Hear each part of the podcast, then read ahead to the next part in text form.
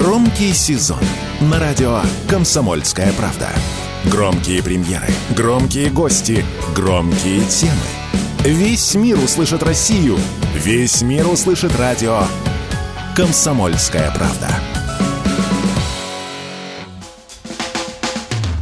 Гарварде прошла 33-я церемония вручения Шнобелевской премии. Награды раздали в 10 номинациях, а само мероприятие провели онлайн. По традиции, все научные открытия, за которые люди получают Шнобелевку, вызывают больше удивления, чем научного интереса. Так, премию в области химии и геологии в этом году получил польский ученый Ян Заласевич за объяснение, почему многие ученые любят лизать камни. Конечно, к реальной науке такие исследования имеют крайне посредственное отношение, и проводятся такие научные изыскания скорее для пиара самого себя. Такое мнение радио «Комсомольская правда» высказал депутат Государственной Думы, доктор химических наук, научный руководитель Российского химико-технического университета имени Менделеева Александр Мажуга в науке не все результаты бывают положительные, бывают отрицательные результаты. Но, тем не менее, эти отрицательные результаты тоже науку развивают. Но Шнобелевская премия к этому тоже не имеет никакого отношения. По моему мнению, э, такие премии – это просто ну, такой, привлечь внимание скорее даже не к направлению, не к исследованию, а к себе, конкретному ученому, э, который такие проводит исследования. Но с наукой, если они имеют что-то, то очень-очень небольшое какое-то взаимодействие.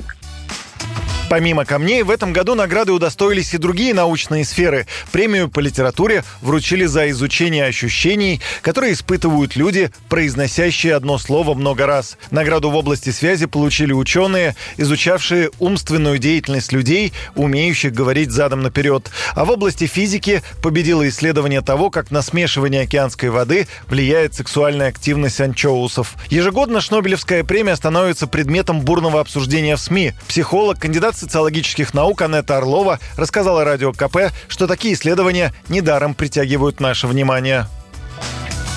Дело в том, что людям всегда интересно получить какую-то информацию о том, чего они сами себе не могут позволить. Понятное дело, что серьезные научные исследования, они привлекают, но они будут интересны для определенного круга людей, достаточно узкого. В то же время вот эта Шнобелевская премия, она позволяет большому количеству людей встречаться с интересными такими необычными фактами. Когда мы говорим о научных исследованиях, там больше всего интеллектуальный интерес, то здесь э, скорее юмор, то есть это, скажем так, больше за затрагивает детскую часть человека, когда тебе интересно, и когда ты сам себе позволить не можешь, то с удовольствием посмотришь, как это позволяет кто-то другой.